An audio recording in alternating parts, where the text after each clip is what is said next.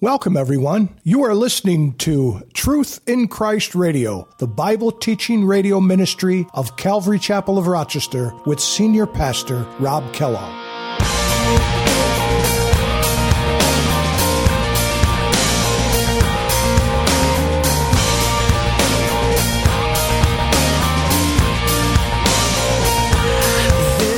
And because they married into these families that God had told them to drive out, and yet they didn't, it would ultimately lead them into idolatry, and they weren't repenting of it, and it would ultimately cause them to go into captivity. Can you see, even way back at this time, that they were, they were setting themselves up for a rendezvous with Assyria being taken away in 722 er, BC.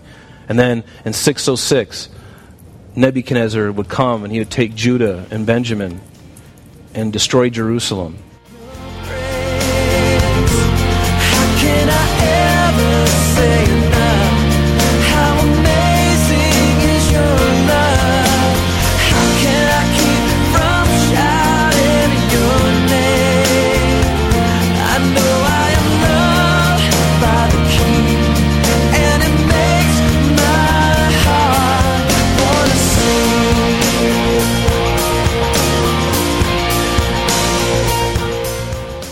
Today on Truth in Christ Radio, disobedience of God can lead to heartache and pain.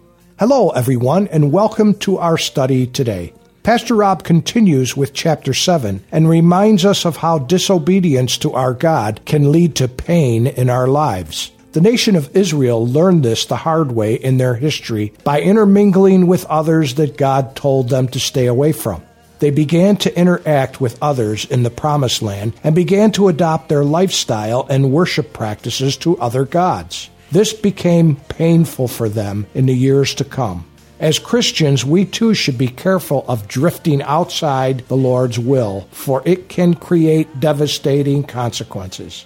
Here's Pastor Rob with today's study. Things that they were doing are the things that were going on several hundreds of years later, several, a couple thousand years later. And isn't it interesting? I find that we are really no different.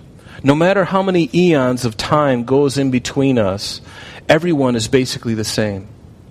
We all struggle with certain things. We all struggle with obedience. We all struggle with the flesh in its various forms and the various lusts of our flesh. We all struggle. And it goes all the way back to the garden, and it goes all the way to the current. And guess what? It's going to keep going until the Lord returns. We're going to see this until the very second coming of Christ. We're going to see this sort of thing. So it's important that we are obedient. I'll never forget when I was a I was a fairly new Christian. I came up to Rochester and I was at the Eastman School of Music and there was a, a husband and wife couple. They were about my age and um, they were very um, they were Asian and uh, I really liked them. They were nice a nice couple, and I, I, I had befriended them, and they weren't Christians at all, and I thought in my heart that I could win them over to Christ, and I had the right heart in it. But I found as I started to hang out with them, as I and they were they were really excellent musicians. They were um, they were doing very well in the school, very good players. So I enjoyed hanging out with them, but what I found is that they became more of an influence upon me than I was on them. And the Lord spoke to my heart about it, and I had to just kind of separate myself from them. And, um, and I did, and, and, and it was painful. It was painful because I'm like, you know what? if I'd have just kept my distance and just loved them from a distance and, and kept my from getting involved in this way, I probably would have been a better influence on them, right? But instead, I get my I get in there and I mess it up. And I know that, that God had forgiven me. But you know, that's what happens. We have to be careful, you know. Verse 3 he says, Nor shall you make marriages with them. You shall not give your daughter to their son, and nor take their daughter for your son. For they will turn your sons away from following me to serve other gods. And so the anger of the Lord will be aroused against you and destroy you suddenly. And you know, if you think of it, because of this lack of separation, it would, it would lead to so much death and heartache. And because they married into these families that God had told them to drive out, and yet they didn't, it would ultimately lead them into idolatry, and they weren't repenting of it, and it would ultimately cause them to go into captivity. Can you see, even way back at this time, that they were, they were setting themselves up for a rendezvous with Assyria being taken away in 722 BC. And then in 606, Nebuchadnezzar would come and he would take Judah and Benjamin and destroy Jerusalem. All of those, the results because of those things, you, you, follow the, you trace it all back, and you see that it was because they didn't allow themselves to be separate. They didn't, they weren't completely obedient to the Lord. It's funny how just a little bit of disobedience can lead to so much heartache and pain. So much heartache and pain. And sometimes it takes years and years and years. And, and the, the interesting thing is, if you look even at our Arab Israeli conflict that we have today, it all goes back to Abraham. The decision he made. When God says, I'm going to give you an heir to your throne. Well, we're kind of old, Lord. Just get Hagar, you know. Hagar, remember her, Lord? And, and so he circumvents God's process and God's way of doing things, takes matter into his own hands, and now a new race of people that is being created. And through that, through eons of time, through hundreds of years, now we have these two groups fighting each other Today, it's happening because of one man's disobedience. And that's kind of scary for me because I think about, well, how many times have I been disobedient and what is going to be the track, what is going to be the, the result of that down the road in my daughter's life? Now, obviously, we're not perfect, you know, and that's where prayer comes in. That's where confession comes in. That's where repentance comes in. And that's where disclosure comes in you know, confessing to one another your faults. You know, I, am the first one when I when I do something and I know it's wrong, and I and I haven't been the example for my own daughter. I'm the first one to go to her and say, "Honey, you know what? I really blew it. You know, the Bible says that we're to do this, and I did this. You saw me disobey the Lord, and I want to tell you, honey, that there's not going to be good fruit of this, and don't do what I say, or don't do what I do. do what the Lord says, right?" And you know, this was the problem with Samaria.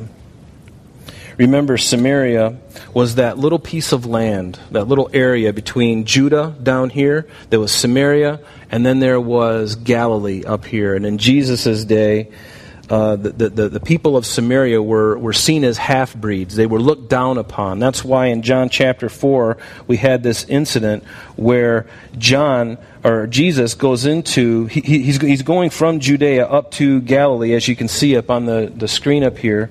He was going to be going from down here, and, and usually what the Jews would do is to go from Judea up to Galilee, they would cross over into Perea over here on the eastern side of the Jordan and go up around and then go up into Galilee, right? Because they didn't want to be defiled by going through this land of half breeds.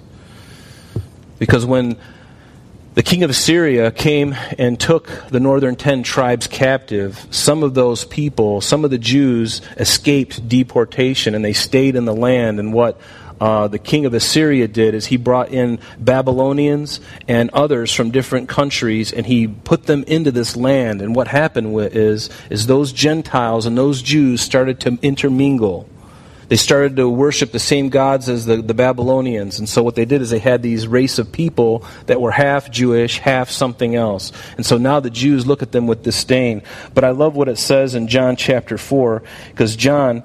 Uh, as Jesus was on his way going from Judea up to Galilee, he says, it says in John chapter 4, verse 1 Therefore, when the Lord knew that the Pharisees had heard that Jesus made and baptized more disciples than John, uh, though Jesus himself did not baptize, but his disciples. He left Judea and departed. Notice, he left Judea, he left down here, and departed again to Galilee. And the natural way would be to go over here. That's what they all did. But he need, needed to go through Samaria. He wanted to go right straight through. And you know the reason why. Because he had a date, there was a destiny that this woman at the well. And for him to be talking to a woman was a no no.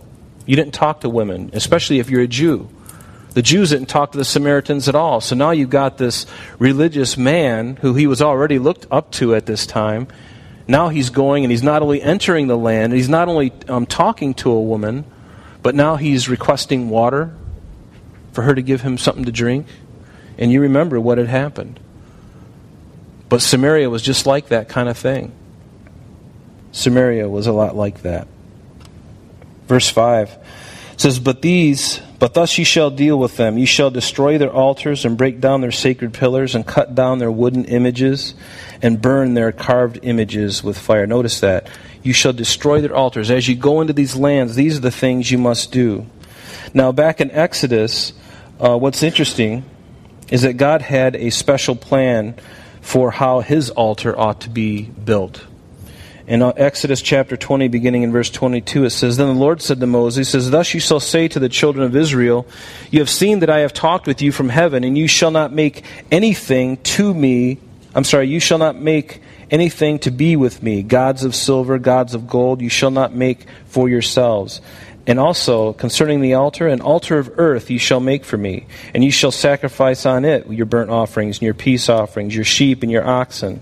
Right? And so he tells them it has to be done this way. And if you're going to build it out of stone, you can't put a tool on it, because as soon as you add a tool to build this altar, you've polluted it. So it's got to be ugly. Because what's going to happen on that altar is ugly. Sin is going to be atoned for on that altar. I don't want you to make something that looks like Madison Avenue. It's got to be made of earth or of stone. Plain, simple purpose is what God was looking at. But notice, and so it makes you wonder why was this warning given? Why was God giving this, this warning for them? Well, turn with me to 2 Kings chapter 16, and we're going to find out why. 2 Kings chapter 16. Again, we're fast forwarding hundreds of years now during King Ahaz's reign. And it's interesting here in 2 Kings chapter 16, we're going to look at verse 10 and just go down through verse 18. Because what it was going on at this time is Pekah, king of Israel, and Rezin, the king of Syria, they were coming against the king of Judah, King Ahaz. So there's a, a, a, northern kingdom, there's a southern kingdom at this time, right? The northern ten tribes, the southern two tribes. The king of the uh, northern ten was Pekah, king of Israel. And then Rezin, the king of Assyria, they were all coming against now King Ahaz. And so King Ahaz is now getting a little bit uh, upset and concerned about his own welfare. So in verse 10 here it says, Now King Ahaz went to Damascus to meet Tiglath-Pileser, the king of Assyria. Notice, the king of Assyria, not the king of Syria, the king of Assyria. Two different nations, two different groups. He was coming to king of Assyria, and he saw an altar that was at Damascus. And King Ahaz sent to Urijah the priest the design of the altar and its pattern according to all its workmanship. And so he's making a blueprint of this, writing it down, saying, I want you to build one just like this. This looks so nice. Let's make one just like it. It looks so awesome. Then Urijah the priest built an altar according to all King has King Ahaz, I'm sorry, King Ahaz had sent from Damascus. So Urijah the priest came and he, he made it before King Ahaz came back from Damascus. And when the king came back from Damascus, boy, there's a lot of words there, you get tongue tied. The king saw the altar, and the king approached the altar and made offerings on it. Now, as a king of Judah, was he supposed to make offerings at all? No. He's from the line of Judah. Who was supposed to make offerings on the altar? Always. The Levites, right? So here's the first no no that he did he took and built and put offerings on this. And so he burnt, verse 13, his burnt offering and his grain offering, and he poured his drink offering and sprinkled the blood of, of his peace offerings on the altar. And he also brought the bronze altar. This is the one that was made by Moses, or made um, uh, by Solomon, right? It was made of acacia wood and it was overlaid with bronze, right? And so he brought the bronze altar, which was originally made for the tabernacle and was brought into the temple once it was made. And so, which was before the Lord from the front of the temple, from between the, uh, from between the new altar and the house of the Lord, and he put it on the north side of the new altar. So he puts the, the original altar off to the side. We got a new cart. We got this new thing. We're going to put it front and center, and we're going to put the old stuff in, set it over there. And that's exactly what he did. He took out the old, bring in the new. Nice. Look at that thing, nicely chiseled little nice little design to it. It's got little thrush pipes down the side, flames, red flames. See, all the guys are going, yeah. The ladies are going, what are you talking about? You know what I'm talking about. Okay. So he comes and uh, So he puts it on the north side, and then in verse 15, then King Ahaz commanded Urijah the priest, saying, On the great new altar, notice, the great new altar, this great new altar, burn the morning offering and the evening grain offering, the king's burnt sacrifice and his grain offering with the burnt offering and of, of all the people of the land, their grain offering. And let me just cut to the chase here. What he was doing is you know, God had a specified order of things, and now He's doing something different. He, he wants to do something. And so, why was God in this in this verse here, in verse 5, but thus you shall deal with them. You shall destroy their altars, because I don't want you to make anything like it. I've already told you how to build the altar. This, these are my designs. Be obedient. Very simple. But break these altars down when you go into these places. Break down their sacred pillars. Cut down their wooden images. Burn their carved images with fire.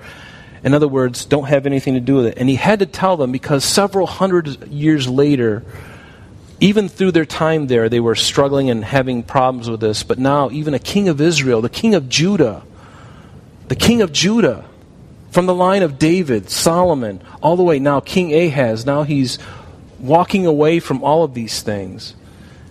So God puts these things in there for our admonition, for our teaching, for our learning. And certainly they didn't learn the lesson, unfortunately. And unfortunately, sometimes I don't always learn the lesson.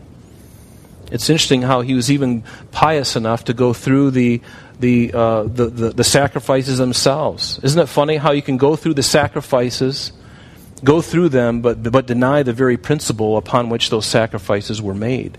The very foundation of that altar was supposed to be made a certain way, but now it's a new thing, but I'm still going to do it. It's hypocritical, isn't it? Because now I'm doing my own thing, but I have, it brings to the mind, my mind the verse having a form of godliness, but denying the power thereof. Denying the power thereof. Let's go back to Deuteronomy, verse 6. It says, You are a holy people to the Lord your God. The Lord your God has chosen you to be a people for himself. Notice, a special treasure above all the peoples on the face of the earth. And it's not that anybody else was any more different than they were, but God had, uh, He had a plan for the Israelites. He had a plan for the Jews. The very Word of God would come through them. The very Messiah of the, of the entire world would come through that line. So God had a very special plan, and He wanted to set them aside. That's why He, the, the, the, all of the codes and the testimonies and all these things were very, He, he wanted to set them aside. That's why circumcision. Everyone else weren't circumcised. But he said to them, he says, I want you to be I want you to be so different. Even in your flesh, I want you to be different. And God has a right to do that, doesn't he? He purchased them. He saved them. He brought them out of the, the house of bondage. And just as the Lord has saved us, we're a purchased people. Isn't that what says in, in Peter? We are now a purchased people. And I love that. A peculiar treasure. That's who you are. So smile when you look in the mirror in the morning. You can say, you know what? You are a peculiar treasure. And then laugh. Okay? Uh, it's good because that's the way that God sees you. The Lord, verse 7, did not set his love on you, nor choose you because you were more in number than any other people, nor were nor um, for you were the least of all peoples. And again, this seems to be the Lord's way. He never takes the big. He always takes the small, the insignificant. He humbles he who humbles himself will be exalted, and he who exalts himself will be humbled. And he who is greatest among you, let him be your servant. It's always the opposite from the world. But because, verse 8, the Lord loves you, and because he would keep the oath which he swore to your fathers, the Lord has brought you out with a mighty hand and redeemed you from the house of bondage, from the hand of Pharaoh, king of Egypt. Therefore, know that the Lord your God, he is God and the faithful God, who keeps covenant and mercy for a thousand generations with those who love him and keep his commandments. Notice that. With a thousand generations with those who love him and keep his commandments. And I, I love that. You know, I, look at, uh, when you think of this, Hebrews 11, verse 6, it says, But without faith it is impossible to please God. For he who comes to God must believe that he is, that he is Almighty God and he is a rewarder of those who diligently seek him. And now, when you go back and you look at that, he keeps mercy for a thousand generations of those who love him and keep his commandments, who diligently seek him. I want to be diligently seeking the Lord in the days that we live in because, folks, things are getting more interesting as we go. And don't let yourself be sidelined. Don't let yourself be uh, put out of the way. We need to gather like this often. To be encouraged, to be stirred up, to be exhorted, sometimes to be corrected. I know as often as sometimes when I'm reading or sharing, I'm, I'm being corrected. You're just not seeing internally what's happening. there's, there's a mixer going down in my heart, and there's a mixer going on, and the Lord is stirring things up even as I read. Verse 10 And he repays those who hate him to their face, to destroy them. And he will not be slack with him who hates him. He will repay him face to face. And you know, this is true. And God, ultimately, at the very end of things, in Revelation chapter 20, we see this. He is going to repay to the face every single human being that has stood before him and says, You will not reign over me. And God will allow them their choice. See, God doesn't send anybody to hell, they make the choice. They make the choice. It is all on them. All on them. It's never upon the Lord. His delight, his heart is that many would be saved. Right? He gives everything necessary for salvation. He even gives the faith to believe. And yet there are people who are going to choose to disobey, choose to reject him. And one day they will stand before him as in the great white throne judgment. Let me just read it to you in verse 11 of Revelation chapter 20. It says, Then I saw, John is seeing this vision, and this is at the after the thousand year reign of Christ on the earth. This is at the end of that time period. It says, Then I saw a great white throne and him who sat on it, from whose face the earth and the heaven fled away, and there was found no place for them. And I saw the dead, small and great, standing before God, and books were opened. Notice, books were opened, and another book, singular, was opened which is the book of life. One book. The book of life and other books. by the, and, and, and all the dead were judged according to their works by the things which were written in the books. Do you realize that all, every deed that you've ever done as an unbeliever, and, and uh, you know, before we came to Christ, our, our, our list was there too. But a believer, you won't stand at the white throne judgment You've been forgiven. There's a big erase marks of all that stuff. Saved by the blood says, stamped, saved by the blood, all your things. But for those standing before the Lord at that time, they will see a list of everything that they've done. And God has the ability. He could do it with a whole room of people all at once. He could make them known, make it known to them out of everything that's written in that book. He can just think it right into their heart and their mind. And in an instant, they can be, they can understand they're guilty and they're going to be like, and there's no escaping that judgment. And that's the unfortunate thing. That's what hurts God. You think he he's going to enjoy this moment? This is going to be the most horrific thing in the entire universe that's ever happened, this moment. Because everyone who has been dead, whether they're in the sea and the land, they're all going to be resurrected and they are going to stand before a holy God the book is going to be open and their names are not going to be found written there. And all of the things that they've done are going to be written there. Everything. The judge is going to lay out the charges and they're all going to be there laid bare. And not one person who's there will enter everlasting life. They will enter everlasting destruction. Bodies that can withstand the lake of fire forever and never be quenched. Their bodies never burning out and fizzling out. They will live for eternity. Do you understand? That is really hard to say. But it's true. It's true.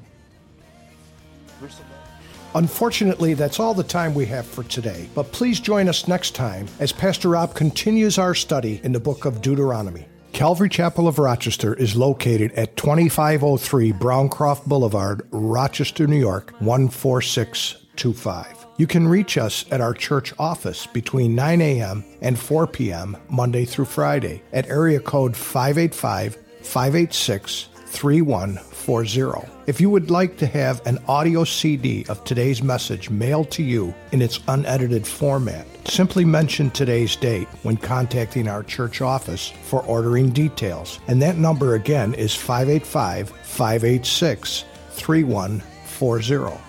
You can also contact us via the web by logging on to www.calvaryrochester.com. There you will be able to access a number of useful things, such as information concerning our beliefs, ministry and contact information, our location and service times, and much more. You can even download the radio and sanctuary messages in MP3 format free of charge from the resources link. You can also listen to these messages on your mobile device by going to Calvary Chapel of Rochester on Google Play or Apple Podcast. We're so glad that you could join us today. And if there is any way that we can bless you in your walk with Jesus Christ, please don't hesitate to call our church office. Remember, Jesus said, I am the way, the truth, and the life, and for this cause I have come into the world, that I should bear witness unto the truth. Everyone who is of the truth hears my voice. May God bless you in abundance today as you walk with Him. And until next time, this has been Truth in Christ.